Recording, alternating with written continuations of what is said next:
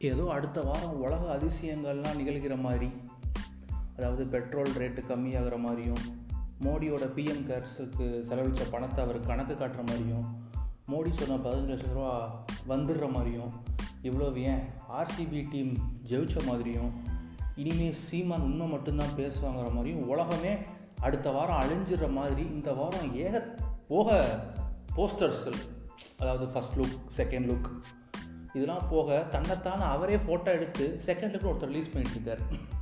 So இப்படி ஏகப்பட்ட போஸ்டர்ஸ்கள் பாட்டுகள் விதவிதமாக இந்த வாரம் வெரைட்டி வெரைட்டியாக நிறையா கான்செப்டுகள் நமக்கு வந்தாலும் அதில் பொறுக்கி எடுத்து ஒரு நாலஞ்சு கான்செப்டை வச்சு தான் இந்த வாரம் வீக்கெண்ட் ரோஸ்ட்டை நான் உங்களுக்கு வழங்க போகிறேன் வெல்கம் டு வீக்கெண்ட் ரோஸ்ட் நீங்கள் கேட்டுட்ருக்கிறது பாட்காசம் பை அஸ்ஃபர்.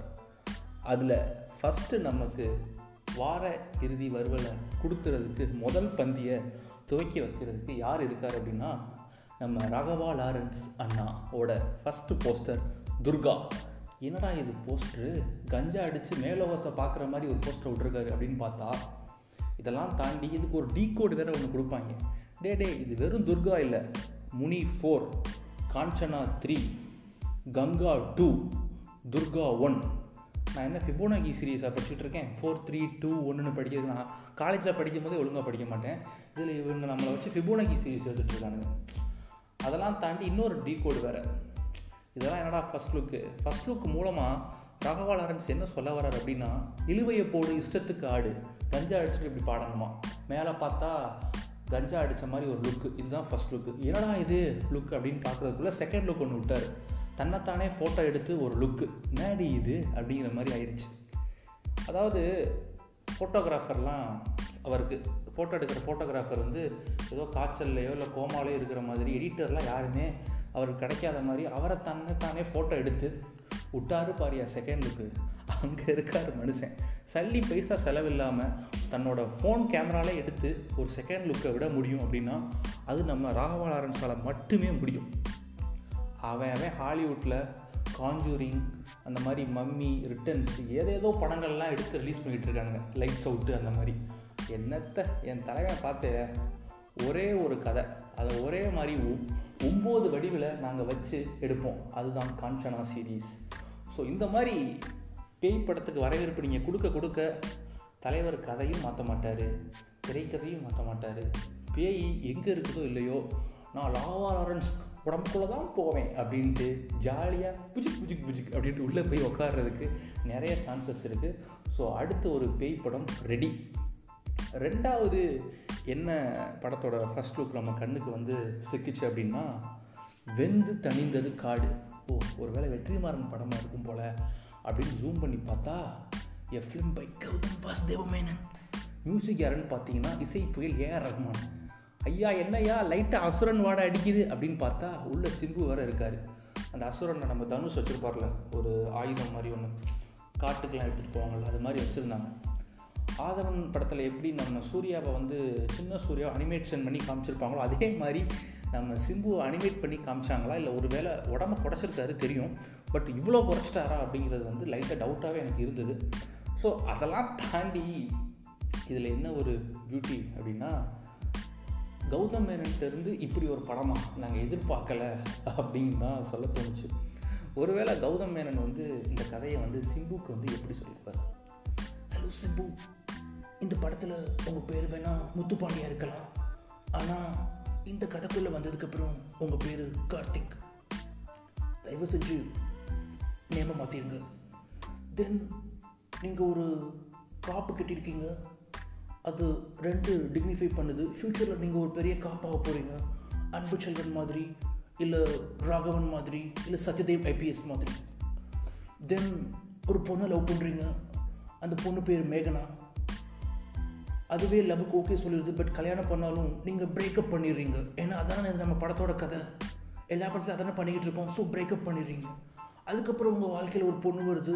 அதை மேரேஜ் பண்ணுறீங்க என்னடா மேரேஜ் பண்ணுறமே ஜிவிஎம் படத்தில் இப்பெல்லாம் இருக்காதே அப்படின்னு சொல்லி அந்த பொண்ணை நீங்களே போட்டு தள்ளிடுறீங்க தென் நீங்களே ஆல்கஹாலுக்கு அடிமையாகிறீங்க.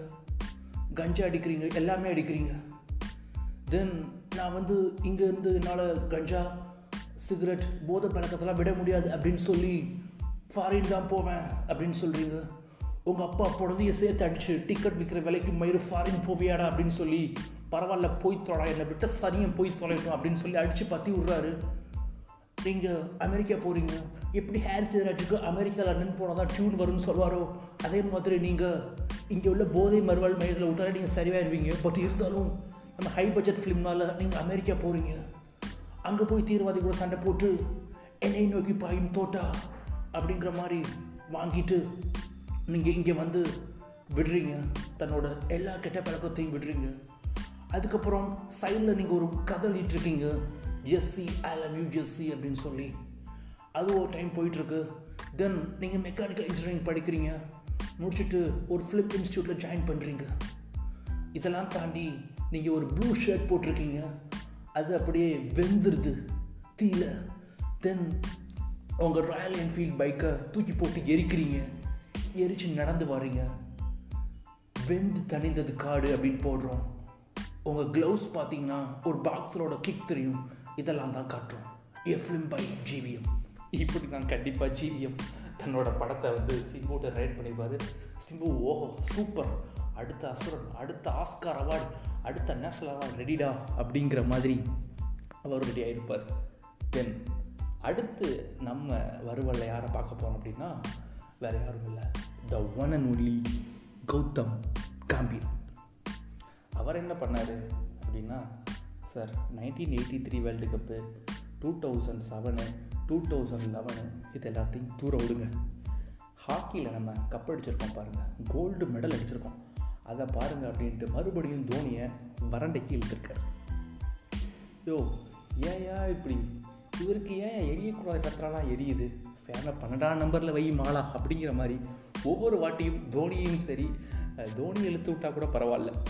நம்ம கபில் தேவெல்லாம் பிடிச்சி வம்பிளுக்கு போட்டிருக்காரு நைன்டீன் எயிட்டி த்ரீ வேர்ல்டு கப்பான் இதுக்கு நம்ம கபில் தேவ் எப்படி ரியாக்ட் பண்ணியிருப்பார் மக்களே? என்னிடம் வராதீர்கள் தோழர்களே பகிர்ந்து விடுவேன்.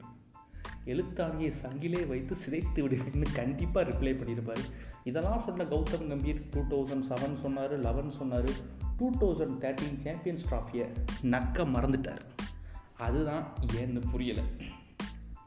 ஓகே ஒருவேளை கௌதம் மேனன் வா வாழ்க்கையில் எப்படி சிம்பு வந்தாரோ அதே மாதிரி நம்ம கௌதம் கம்பீர் வாழ்க்கையில் தனுஷ் தனுஷா? ஏன் தனுஷ் நான் நம்ம பேசுகிறேன் சாரி தோனி வந்துட்டார்.